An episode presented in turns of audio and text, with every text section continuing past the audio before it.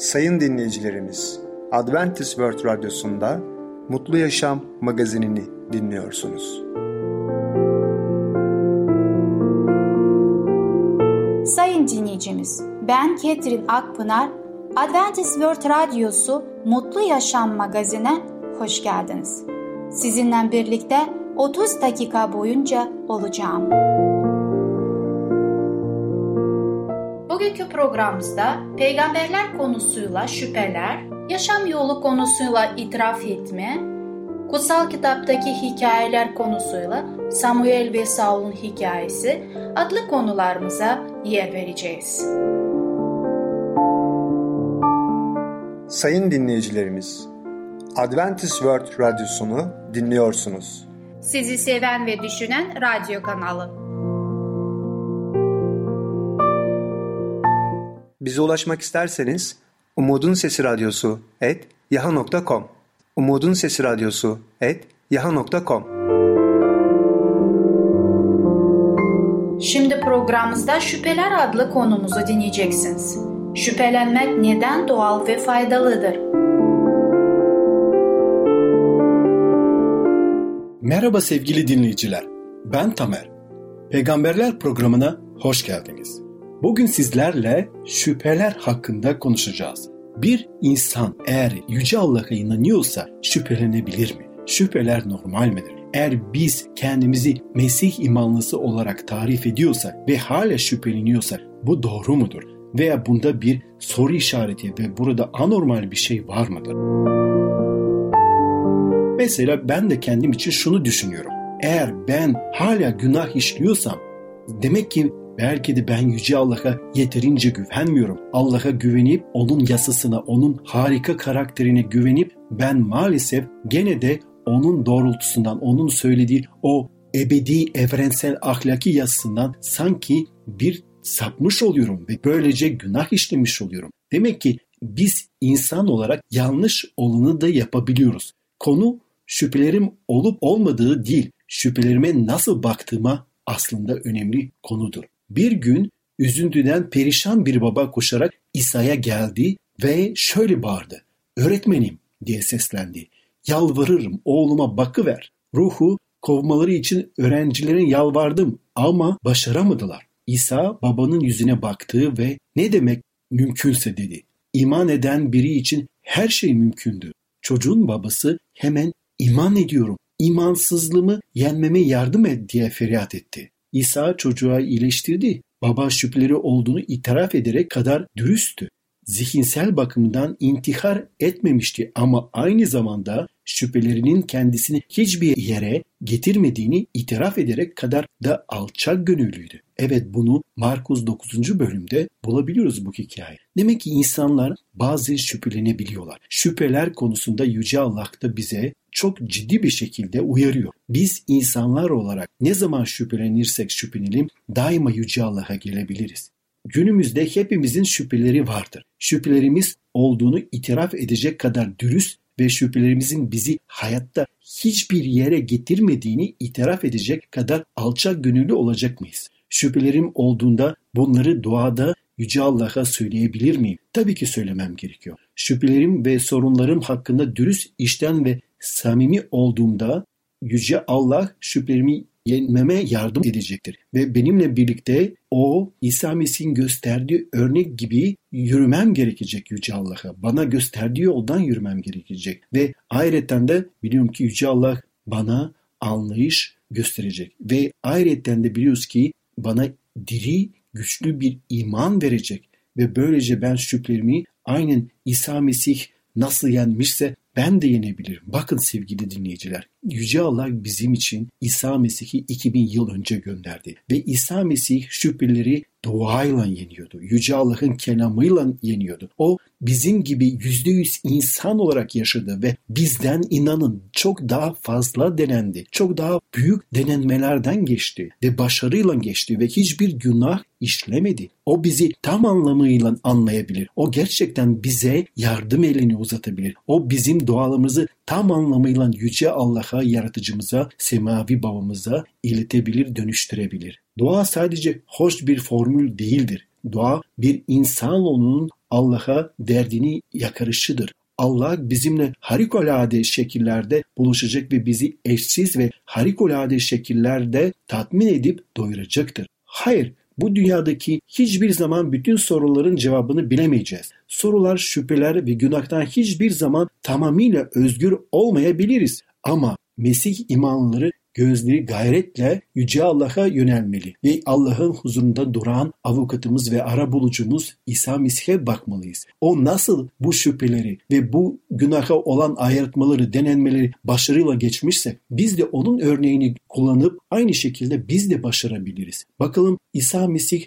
nasıl bu denenmelerden geçti? Onun yaşam boyu bir sürü denenmeler ve bir sürü ayırtmalar vardı ama o onlara yenik düşmedi. Şeytan onu kandırmaya çalıştı ama Mesih bizim için bir zafer kazandı. Mesih bizleri yaşamımız boyunca yaşayan Allah'ın önünde bizi savunacak, bizim için ara bulucu olacak ve bizim dualarımızı Yüce Allah'a iletecek. Şüphelerimiz ve sorunlarımız ortasında biz de aynen İsa Mesih'in örneğinden faydalanabiliriz ve onun yaşamını daha iyi bir şekilde, derin bir şekilde inceleyebiliriz ve öğrenebiliriz. O nasıl başardı? Biliyoruz ki onun öğrencilerinden, havarilerden Thomas da İsa Mesih'in ölümünden dirildi. Bizler onun kendi gözlerimizle gördük demişlerdi ama Thomas şüpheci biriydi. Onun ellerinde çivilerin izini görmedikçe, çivilerin izini parmağına dokunmadıkça ve elimi böğrüne sokmadıkça inanmam demişti. Bir gece bütün öğrencileri bir aradaydılar. Birdenbire İsa Mesih gelip ellerini Thomas'a uzattı ve gel Thomas elini uzat böğrüme koy, imansız olma, imanlı ol dedi.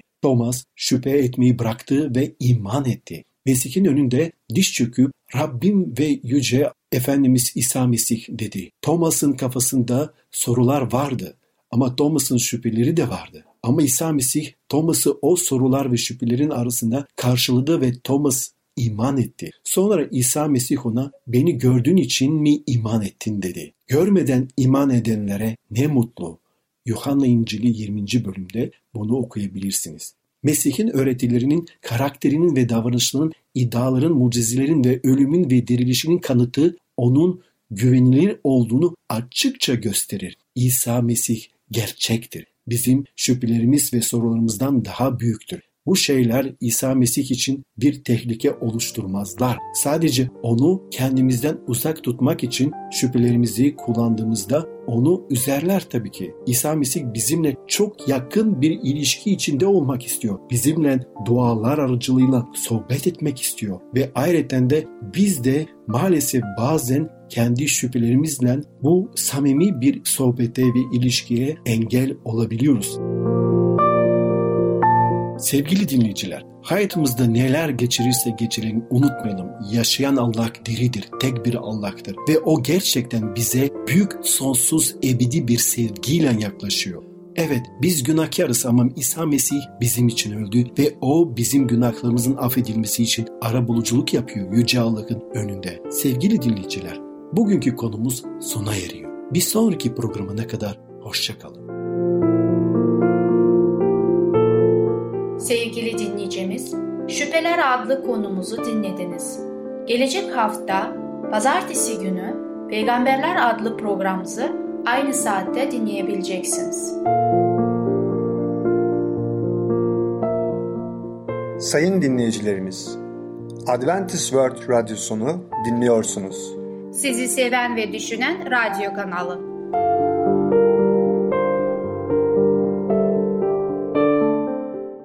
Bize ulaşmak isterseniz Umutun Sesi Radyosu et yaha.com Umutun Sesi Radyosu et yaha.com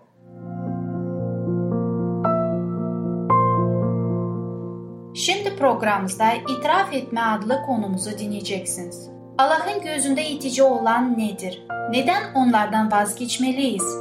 Adem ile Hava nasıl günahını itiraf ettiler? Merhaba sevgili dinleyicimiz. Yaşam Yolu adlı programa hoş geldiniz. Ben Ketrin.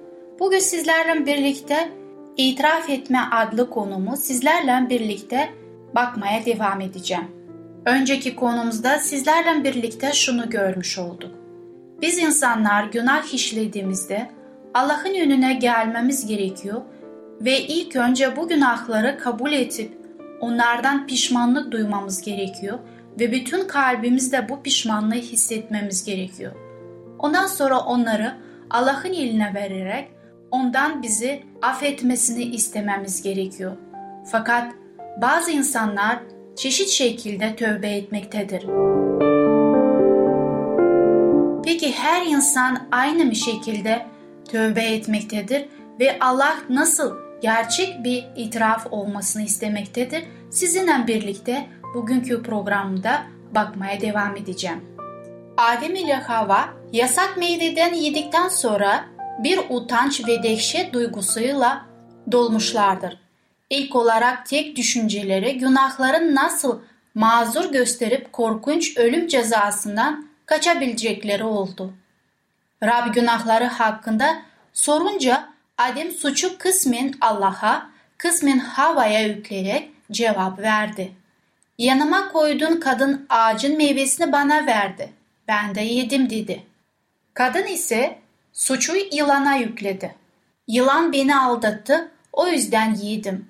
Bu sözleri Yaratılış kitabında bulmaktayız. 3. bölümde 12. ve 13. ayetlerde.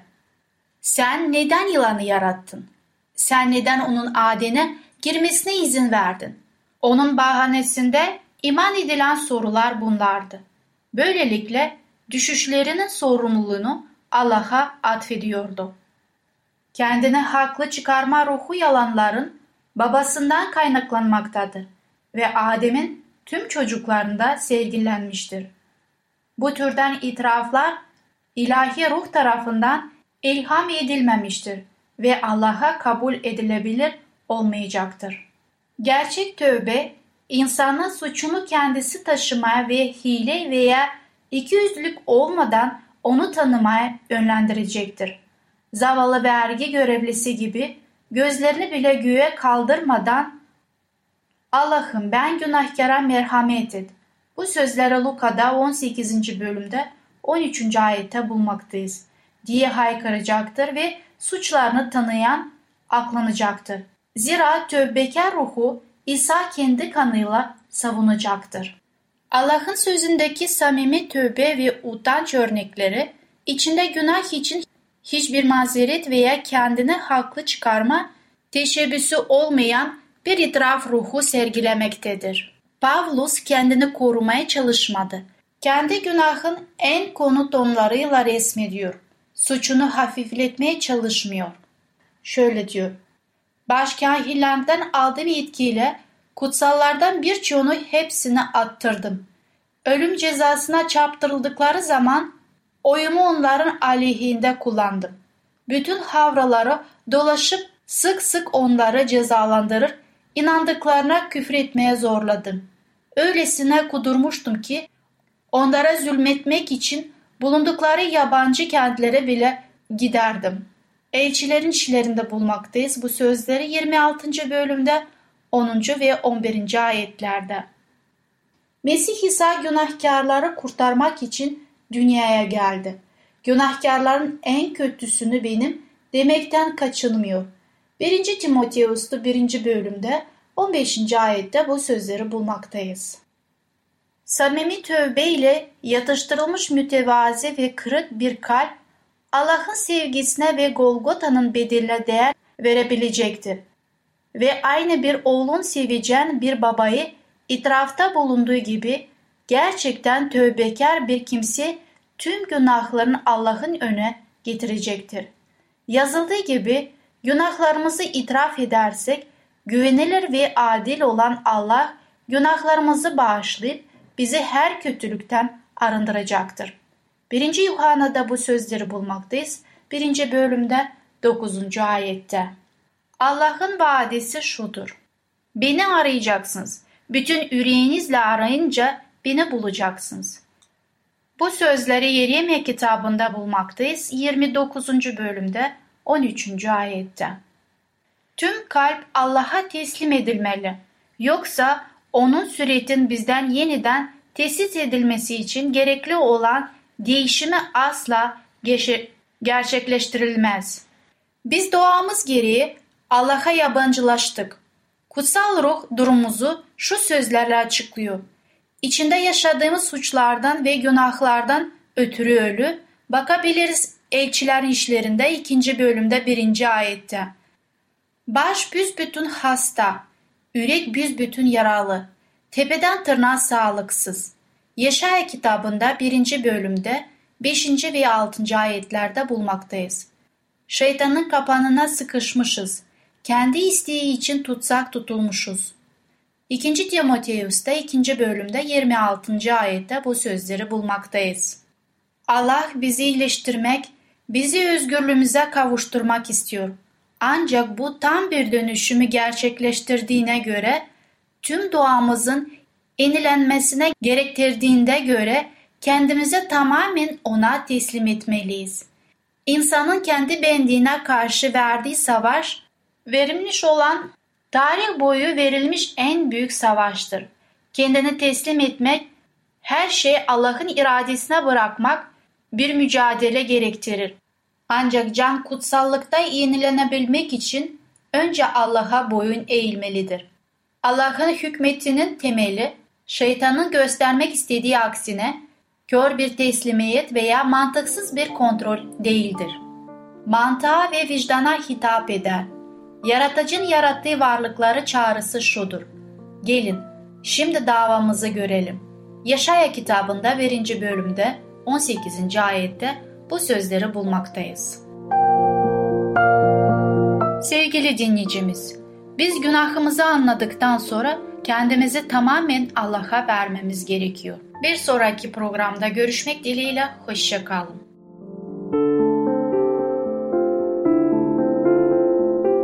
Sevgili dinleyicimiz, İtiraf Etme adlı konumuzu dinlediniz. Gelecek hafta cumartesi günü Yaşam Yolu adlı konumuzu aynı saatte dinleyebilirsiniz.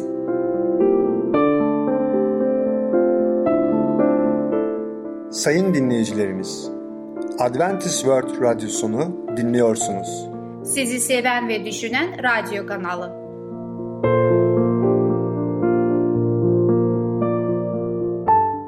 Bize ulaşmak isterseniz Umutun Sesi Radyosu et yaha.com Umutun Sesi Radyosu et yaha.com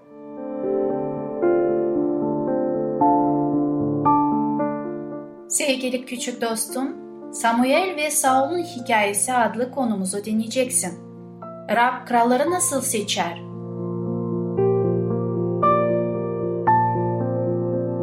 Herkese merhaba, ben Fidan. Cumartesi, çocuklara özel programımıza hepiniz hoş geldiniz. Bugün sizlerle birlikte Samuel ve Saul'un hikayesini öğreneceğiz. Öyleyse hep beraber başlayalım mı? Allah, İsraililerle çoğu zaman peygamber adı verilen erkekler ve kadınlar aracılığıyla konuşurdu. Bazen İsraililer Allah'ın isteğine karşı geldiklerinde peygamberlerin onları uyarması gerekirdi. Başka zamanlarda felaketler olduğunda halka avuturlardı. Bu peygamberlerden biri Samuel'di. Doğduğundan beri Allah'a hizmet etmeye adanmıştı. İşte onun hikayesi. Efraim Dağlık bölgesinde eşi Hanna ile yaşayan Elkan adında bir adam vardı. Hanna yıllar boyunca çocuk sahibi olmayı ümit etmişti. Ama bir türlü çocuğu olmamıştı.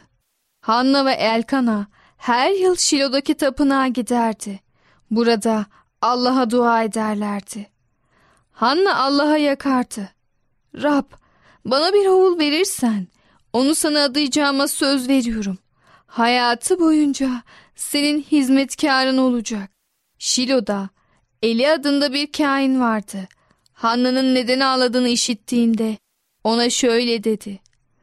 Artık kaygılanma, evine git. İsrail'in Allah'ı istediğini sana verecek.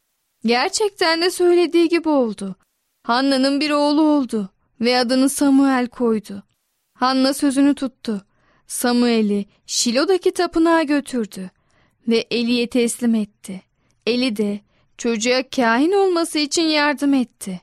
Her yıl annesi onun için küçük bir kahin elbisesi dikip Şilo'ya götürüyordu. Bir gün Samuel uyurken Allah ona seslendi. Samuel. Samuel uyanıp Eli'ye koştu. Beni mi çağırdın? Geldim dedi. Fakat Eli, hayır oğlum ben seni çağırmadım. Hadi git uyu dedi. Allah yeniden Samuel'e seslendi. Çocuk kalkıp Eli'ye gitti. Beni mi çağırdın? Geldim dedi. Fakat Eli tekrar seni çağırmadım oğlum. Hadi git uyu dedi. Allah Samuel'e üçüncü kez seslendi. Çocuk bir kere daha kalktı ve Eli'nin yanına koştu. Beni mi çağırdın? Geldim dedi. O zaman Eli çocuğu çağıranın Allah olduğunu anladı ve Samuel'e şöyle dedi. Yatağına dön. Birisi sana seslenirse konuş Rab, kulun dinliyor diye cevap ver. Samuel oradan ayrıldı ve yeniden uykuya daldı. Rab tekrar seslendi. Samuel, Samuel. Samuel şöyle cevap verdi. Konuş Rab, kulun dinliyor. O zaman Allah Samuel'e birçok şey anlattı. O günden itibaren Allah sık sık Samuel ile konuştu. Samuel yetişkin olduğunda peygamber oldu ve herkes onun sözünü dinledi. Saul kral oluyor. Samuel yaşlandığında Allah ona bir görev verdi. İsrail halkı için bir kral bulması gerekti. Bir gün Saul adında genç bir adam Samuel'in yaşadığı kente geldi. Babasının kaybettiği ve bulamadığı eşeklerini arıyordu. Kendi kendine şöyle düşündü. Peygamber onları nereden bulabileceğimi bilebilir. Samuel Saul'u kendisine doğru yaklaşırken gördüğünde Allah onunla konuştu ve şöyle dedi. İşte sana sözünü ettiğim adam. Halkımın kralı o olacak. Samuel Saul'a şöyle dedi. Kaybolan eşeklerin için kaygılanma. Onlar bulundu. Fakat beni dinle. Allah'ın senin için büyük tasarıları var. Samuel Saul'u İsrail kralı olarak mesetti. Halka şöyle dedi. İşte Rabbin sizin için seçtiği kral bu. O zaman hepsi çok yaşa kral diye bağırdılar. Saul ve Davut Saul yıllarca krallık etti. Zaman geçtikçe Rabbin sözünü dinlememeye başladı. O zaman Allah Samuel'e şöyle dedi. Artık Saul, İsrail kralı olamaz. Yağ kabını yağla doldur ve Beytlehem kentine git. İşay adındaki adamı bul. Çünkü onun oğullarından birini kral olarak seçtim. Samuel Rabbin istediği gibi yaptı. Ve Beytlehem'e gitti. Burada İşay Samuel'e yedi oğlunu tanıttı. Ne var ki hiçbir Allah tarafından seçilmemişti. Samuel İşay'a sordu. Oğullarının hepsi bunlar mı? İşay, bir tane daha var. En küçüğü ama sürülere bakıyor. Adı Davut diye cevap verdi. Davut geldiğinde Allah Samuel'e şöyle dedi. İşte bu. Kalk ve onu meset. Samuel yağ kabını aldı. Davut'u mesetti. Ve Davut İsrail kralı oldu. O günden itibaren Allah Davut'la birlikteydi. Bu arada Saul sarayında oturmaktaydı. Allah'ın kendisini terk ettiğini bildiği için kendisini kötü hissediyordu. O zaman hizmetkarının aklına bir fikir geldi ve sordu. Senin için lir çalacak birini getirelim mi? Müziğin sesi seni rahatlatabilir. Betlehem'den İşay'ın oğlu Davut lir çalmayı biliyor. Yürekli ve güçlü bir savaşçı. Akıllıca konuşur ve yakışıklıdır. Rabbin onunla olduğu anlaşılıyor. Böylece Saul, Davut'un gelip sarayda lir çalmasını istedi. Ve Davut lir çaldığında Saul kendisini daha iyi hissetti. Evet çocuklar, bugün de yavaş yavaş programımızın sonuna geldik. Bugün de çok önemli şeyler öğrendik. Samuel'in peygamber olmasını, Saul'un kral olmasını ve Davut'un kral olarak mesedilmesini öğrendik. Lütfen Bu konuları unutmayalım. Ve bir sonraki programımıza kadar kendimize çok iyi bakalım. Sevgili küçük dostum, Samuel ve Saul'un hikayesi adlı konumuzu dinledin. Gelecek hafta cumartesi günü Kutsal Kitaptaki Hikayeler adlı programımızı aynı saatte dinleyebilirsin. Sayın dinleyicilerimiz, Adventist World Radyosunu dinliyorsunuz. Sizi seven ve düşünen radyo kanalı.